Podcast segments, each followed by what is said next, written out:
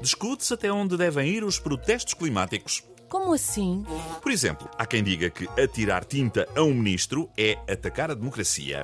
E quem acha que atirar tinta a um ministro mostra que a democracia está viva. E em que ficamos?